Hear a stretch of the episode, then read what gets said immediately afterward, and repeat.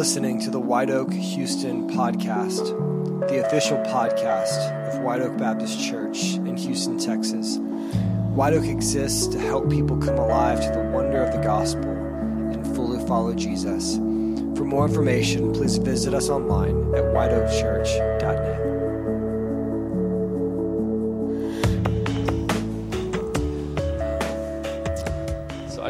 to again welcome you guys here. I'm so glad that you have chosen to worship with us. I'm excited about opening up this story. I'm excited about a, a, new series this morning, which we'll get into here in a second. But I'm glad that you are here, and I hope that you have come expecting God to speak to you. God speaks to us anytime that we open up His Word, and I'm excited to, to get into the story, which will unfold here throughout the sermon. But before we start, uh, I just wanted to share if you don't know me very well, my name is James Jandell. I'm one of the pastors at the church, and uh, I grew up here in Houston. And, and growing up, uh, one of the most vivid memories that I have is of my mom reading over me. This is her day, it's her birthday, so I'm going to praise her a lot this morning. But uh, this is one of the most vivid memories I have of her, is her reading to me when I was young. I don't remember many things from my childhood. Uh, it was a good childhood. I didn't block it out or anything like that, but I just don't remember very much from it. It's just a black hole almost. But I do remember that. I remember uh, her reading to us. And so I had this visual of uh, my older brother, younger sister, and I in the room that I shared with my brother. Uh, and, and, the lights are dim, and she's reading to us, right? And so she's reading uh, Adventures of Tom Sawyer, Robinson Crusoe, Wind in the Willows, uh, Aesop's Fables, Lord of the Rings, Hobbit, you name it. She read it to us. And I had this memory imprinted into my mind. And I used to love love the stories. And I love the stories because I felt like I could identify with the characters, right? You read a story, you go on adventures with them. You learn from them. You see yourself in their story. They triumphed and they fell, and you see yourself in those things. I used to love that growing up, not only reading, but being read too. But then you know that you get older and you begin to go to school and you read less stories and you start reading more textbooks. Amen. I remember there was a, an assignment I had one time where literally the assignment was a packet of a hundred vocabulary words, and you had to open up the textbook, go to the glossary, and write down the words verbatim. Does anyone have an assignment like this before? Some of us had to do that. Literally, that's what you had to do. You turned it in, and that was the assignment. And I guess the teacher thought that by writing down all the definitions, I would have learned all those words. And I know a hundred new words now. And so learning over time for me became less about self discovery and more about memorization. I think even now, whenever I go to the news, I love reading the news, but I hate reading the news story. I just go to the headlines, right? I look at the headlines, I, I, get the gist of it, and then I move on. I don't like to take the time to spend in the story. And, and I don't know what it is. Maybe it's our culture, our bottom line culture. Maybe it's our school conditioning. But whatever it is, I, I feel like we read less stories and we're more about the facts. Right? We love facts. We love truth. We feel like once we know the truth, we can take that and apply it to any situation in our life. I know the truth. I can apply it here. I can apply it here. I can apply it here. And that's why we love cliches so much. Because cliches make life less complicated. They make it seem simple. But stories aren't like that. And I would argue that life is not like that. In stories, there are twists and turns, right? Stories unfold over time. In stories, you have a character who is deeply flawed. He's not a perfect character. He's got flaws. He's got strengths. He's got weaknesses. He, he goes through things, and sometimes he fails, and sometimes he learns through those failures. Sometimes he doesn't, and he fails again. That's how stories go. And I believe this morning, as we open up this story, and as we're going to be in this story over the next few weeks, that if you can learn to appreciate stories and to learn from them, then you can learn and appreciate the fact that you are in a story and that God is writing the story and you are writing the story and you can learn from that. When you begin to appreciate stories, you begin to appreciate that you're in the middle of one, that you are a deeply flawed character. We are deeply flawed characters. We're not perfect. You have strengths, you have weaknesses, just as I do. When you begin to see your life as a story, you can recognize that your life is not defined by a single success or by a single failure but that instead that you are a work in progress and that your life is defined by the author of the story. I think that God uses stories in the Bible to help us see and discern what's happening in our own story. So, over the next few weeks, we're going to be learning about the life of King David. King David, the poet, shepherd, king, famous King David from the Bible. That's the story that we're going to be in. And what I, I love about David, and I feel like if I were to title David's story something, I would title it Anointed Mess. David was a real man, living in a real time and place with real problems. David was an anointed mess, right? On the one hand, you have David, this man that God chose to be the king over a nation. And on the other hand, he cheated on his wife. On the one hand, David wrote the Psalms, the greatest work, the greatest expression of humanity the world has ever known. And on the other hand, he abused his power several times. David was an unpolished person. David was a flawed character. And so the question is what do you do with David? Do you love him or do you hate him? Do you praise him or do you criticize him? I would argue this morning that you learn from him and you see your own life in his story and you learn with him. I think a lot of times we use Jesus as the only example that we look to. And, don't get me wrong, Jesus is a good example to look to, right? He, he's perfect. The problem is, if you see Jesus just as your example and not as your Savior, you're going to begin to develop a complex in which you say, I can never be like that. And guess what? Totally true. You will never be like Jesus. But when you look at David, David is more of a reflection of who we are flawed characters trying to follow God in a complicated world. David was an anointed mess, and in many ways, so are we. So I encourage you as we go through David's life over the next few weeks, don't hate him, don't love him, don't praise him, don't criticize him, just learn from him. Be patient with him. David is going to do some things over the next few weeks that are going to make your blood boil right? David's going to do stuff, and you'll be like, God, why would you choose this guy? Kick him out. Be patient with him. Because God's patient with us, right? God is patient with us, and we have much to learn from someone like David. So if you go back to our passage here in 1 Samuel chapter 16, we're going to read those first three verses one more time, just as a quick refresher before we move on. And it says this in verse 1. So the Lord said to Samuel, How long will you grieve over Saul, since I have rejected him from being king over Israel? Fill your horn with oil and go. I'm going to send you to Jesse the Bethlehemite, for I have provided for myself a king among his sons. And Samuel said, How can I go? If Saul hears it, he will kill me. And the Lord says, Take a heifer with you and say, I have come to sacrifice to the Lord and invite Jesse to the sacrifice, and I will show you what you shall do, and you shall anoint for me him who I declare to you. What I love about David's story is that it starts with a mess. And I think David's story reminds us that a lot of great stories begin with a mess.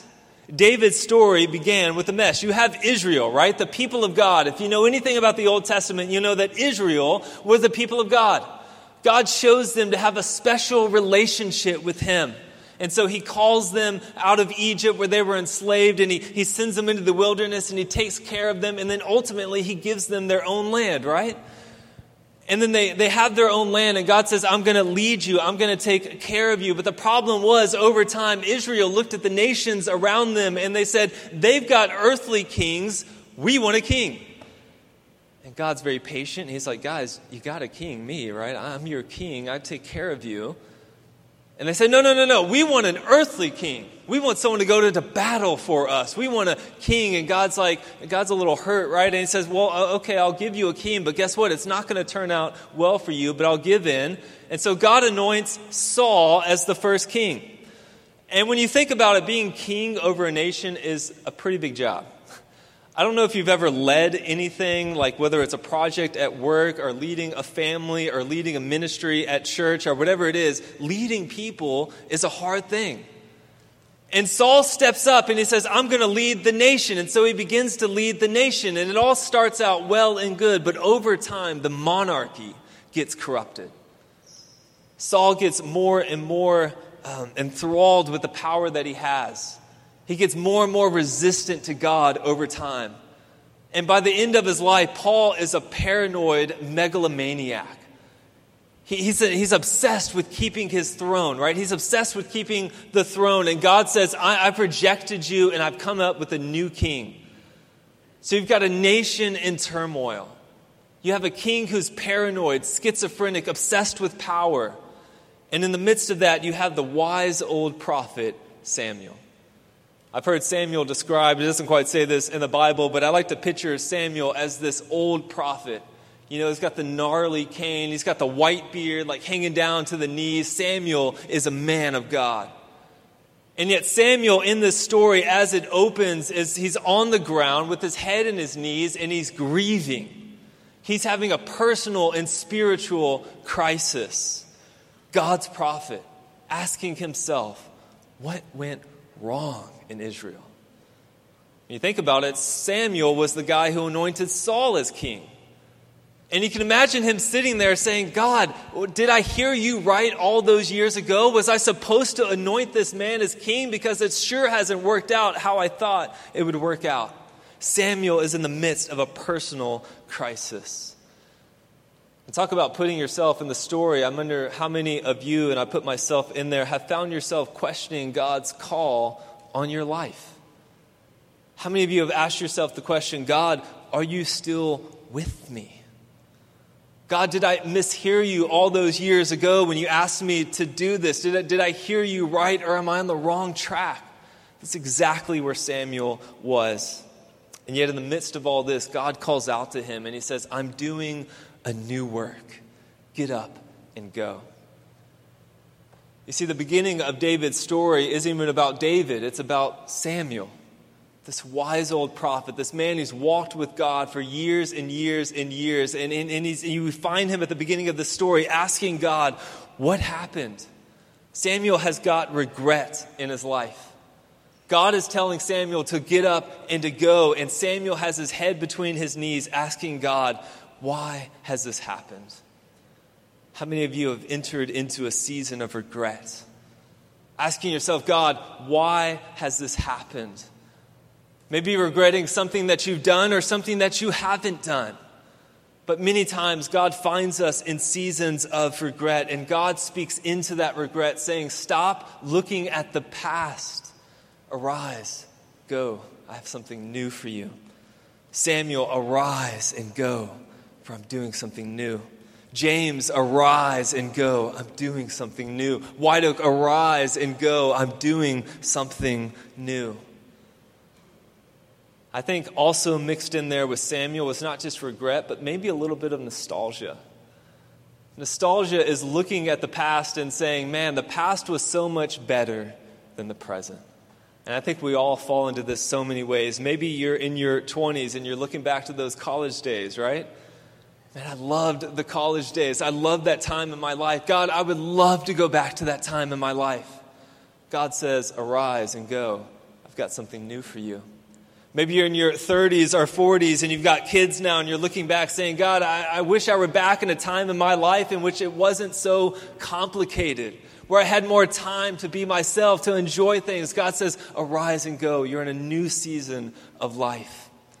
Maybe you're older and you're looking back on when you're younger or looking back at a nation in, in, which you thought it was going much better, or when you looked at the church and thought it was going better, or your life and you thought it was going better, and God says, Arise, I'm doing something new.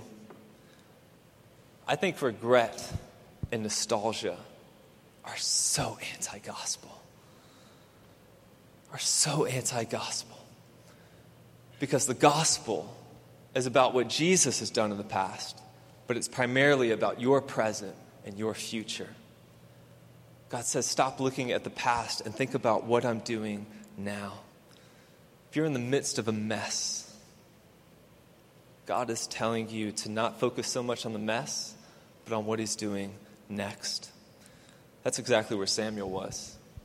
Head in his knees, thinking, God, what has happened? God says, get up and go. So the story continues. God tells this wise old prophet, I want you to anoint a new king. And so finally, Samuel musters up the courage to get up. He, he brushes his knees off, right? He gets up and he's about to take one step forward, and then he stops and he says, God, I'm really scared to go now. Now I've got fear because if I go, then Saul's going to kill me, right? Saul's going to kill me.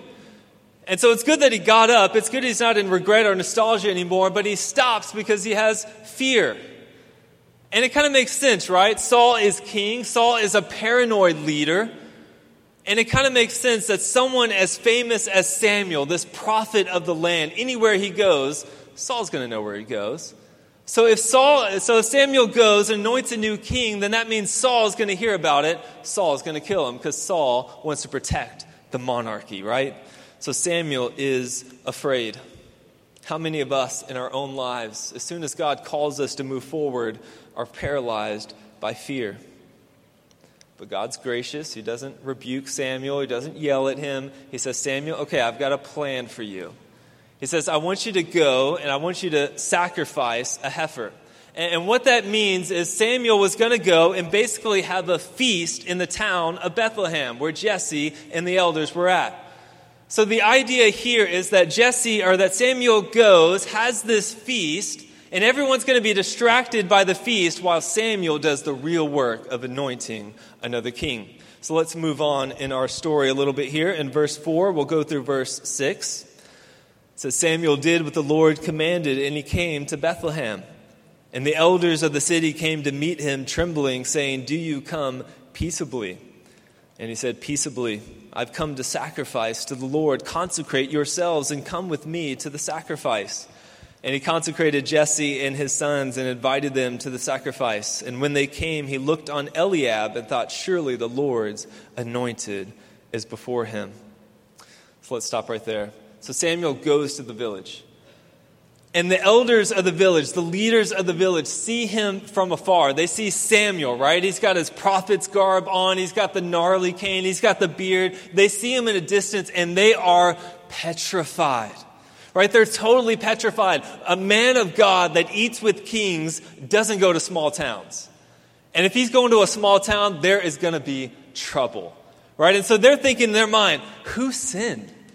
Did someone sin in the town? Is he going to rain fire down on the town? What is this man going to do? And so they come out to him and they say, Do you come in peace? And he says, I do.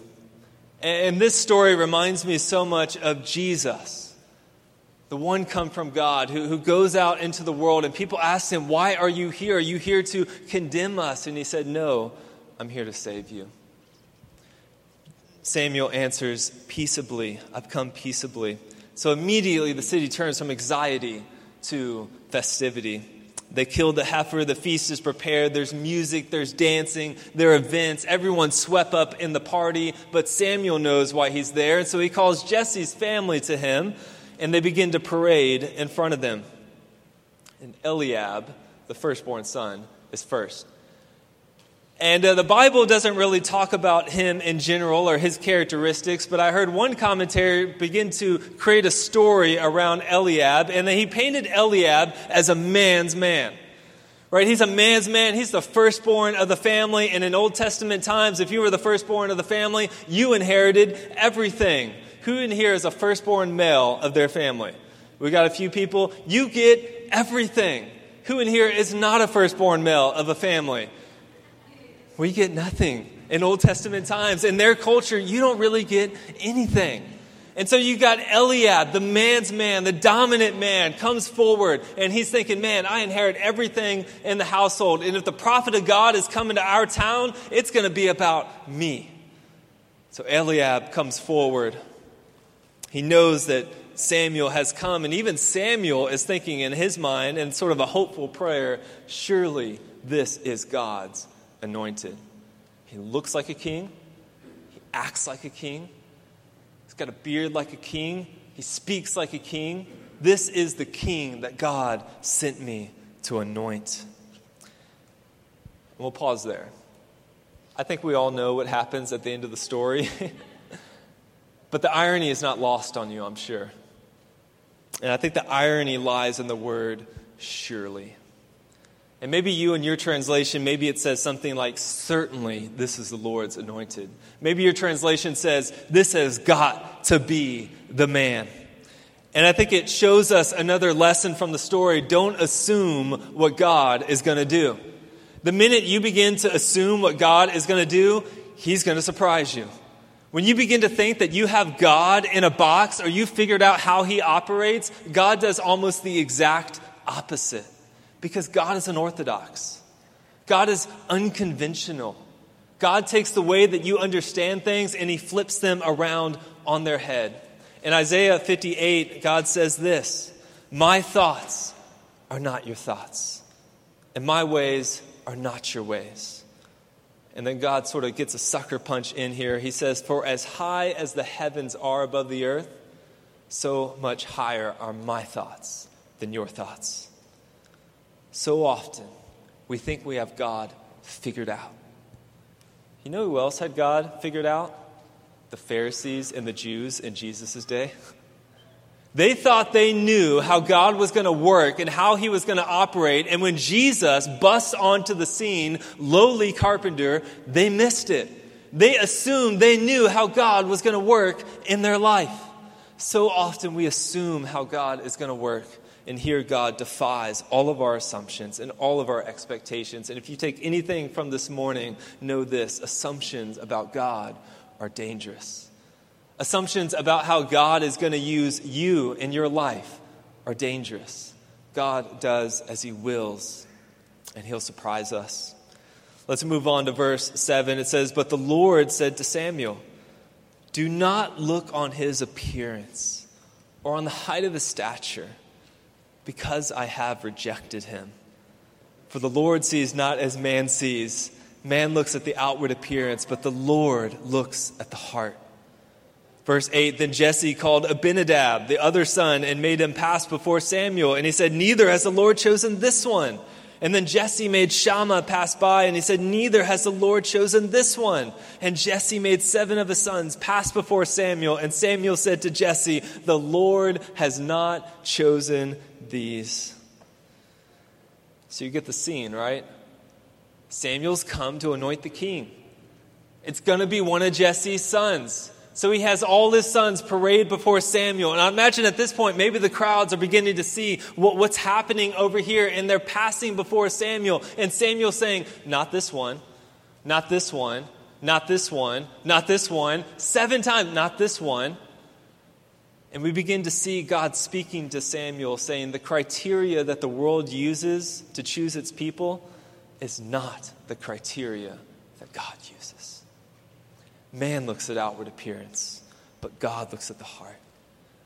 Not by appearance, not by height, not by stature, not by your ability to speak in front of a crowd, not by any of those things, not by money, not by looks, not by social status. People look at those things, but God's criteria is completely different. It's a weighty lesson that we see time and time again throughout the Bible. God does not look for the best and brightest. He's looking for those humble enough to follow him. In 1 Samuel chapter 13, earlier on, in one of the encounters that God has with Saul, he says, I'm looking for a man, what, after my own heart. I'm looking for a man after my own heart. And it just reminds me that God watches us in the everyday things of life, whether it's work, school, family, job, ministry, God sees the normal, everyday things that we do that are often overlooked by other people. We know who the king is in the story. Obviously, spoiler alert, it's David. But you know where David's at right now? He's out tending the sheep. David is out doing his thing in a very unloved job, a very unprestigious job, doing his thing. And what God is saying here is while everybody's focused on the Eliabs of the world, the Abinadabs of the world, the Shammahs of the world, God is looking at those who are faithfully serving Him where they're at. The Jewish rabbis used to say this back in the day when God wishes to choose a leader, God looks to see how he tends sheep. In other words, will we be faithful in the places where God has put us? So often, we're waiting for God to, to put us in a, a huge assignment, a, a big thing that we can do for Him. And oftentimes, we do get that shot, and David gets that shot. But for so many years of his life, he's serving behind the scenes, being faithful where he's at work, errands, kids, school, church. These are the places where greatness and humility are born. Greatness isn't doing great acts, but being faithful and carrying out the small task, even when no one is looking. That's where David's at. So let's finish the story here in verse 11. It says Then Samuel said to Jesse, Are all your sons here? And we'll just stop right there. You can imagine Samuel's frustration, right? He's like, You've had seven sons, they passed before me. I know he's here. Where is he? You're hiding him. Are these not all your sons? Where is he at? And then Jesse, and some fatherly love right here, says, Yeah, we got the youngest one, but he's out tending the sheep. he's the black sheep of the family, right? And Samuel said to Jesse, Go get him. We're not even going to sit down to eat until you go bring me that son. And so Jesse goes and gets to him, and he brings him in. And uh, there's an interesting point here. If you look in verse 12, it says, He was ruddy and he had beautiful eyes, and he was handsome. And uh, it kind of flies in the face a little bit with what God said earlier. It doesn't look at outward appearance. And you're thinking, man, David gets to be king. David is a good looking guy, all this kind of stuff, right? I mean, does God, does God not look at outward appearance? But I think we have to understand the context a little bit here. Basically, what this is saying in his time is he's kind of a, a, a sissy boy in a lot of ways. Like he, like he has a beautiful, no guy wants to have a beautiful face or beautiful eyes, right? We want to be the man's man. And yet the story contrasts David, this beautiful eyed youth, with Eliab, the man's man. So David comes, he enters into the story, and then Samuel, and then the Lord says, Arise and anoint him. This is the one. So Samuel took the horn of oil and anointed him in the midst of his brothers. And the Spirit of the Lord rushed upon David from that day forward. Samuel rose up and went to Ramah. I love this ending. and the Jewish people who would have read this story originally would have loved this ending. Because in this ending, you have a father who doesn't even bother to invite his son to the feast. You have his brothers who think he's a total nonentity, a nobody, a loser. And they think that for the rest of his life. We're going to look at different stories, and they're thinking, man, David's a loser. They tell him, go back home and tend to the sheep. And in the midst of all that, you have God speaking and saying, that's the one I choose. See, so often we think that the great work of God can only be done by great people of God by the priest, by the pastor, by the well spoken person. And yet, in the midst of all this, God says, I'm here choosing the nobodies. This story is intended to convey a sense of inclusion for every one of us who feels ordinary at times. To those who are undistinguished, to those who are unpolished, to those lacking social status or peer recognition. David enters his own story unnamed. Literally, you don't hear David's name until the very end of the story, and it's almost like an afterthought. David was overlooked, and yet the Lord was watching. There's this dramatic ending to this story where the whole time you don't recognize or realize that it's going to be the shepherd boy out in the field, and then God says, That's the one that I choose. God is looking for the nobodies of the world to serve him in the places in which they're found. David was chosen and anointed by God even before anyone else saw what was in him. So, as we draw to a close this morning, I, I just want to keep one sentence stuck in your mind. And it occurs in verse 13, and it says this The Spirit of the Lord rushed upon David from that day forward the Spirit of the Lord rushed upon David from that day forward. See, I think there's an irony in the story. the irony is that God knew why Samuel had come, and Samuel knew why Samuel had come, but no one else really knew why Samuel had come. Like, yeah, he's got this anointing that's happening, and there was this point in which David had oil poured over him, and that was a common thing they did back in the day to anoint someone with purpose. But unless Samuel whispered into David's ear what he was doing, David had no idea what was happening. There will be other times in David's life where we'll read where he really was coronated as the king.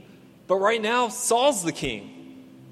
And something has to change for that to change. And so I, I think the purpose of David's anointing is found right here in this verse. The Spirit of the Lord rushed upon him. You see, before David could do great things for God, he had to recognize that God was with him.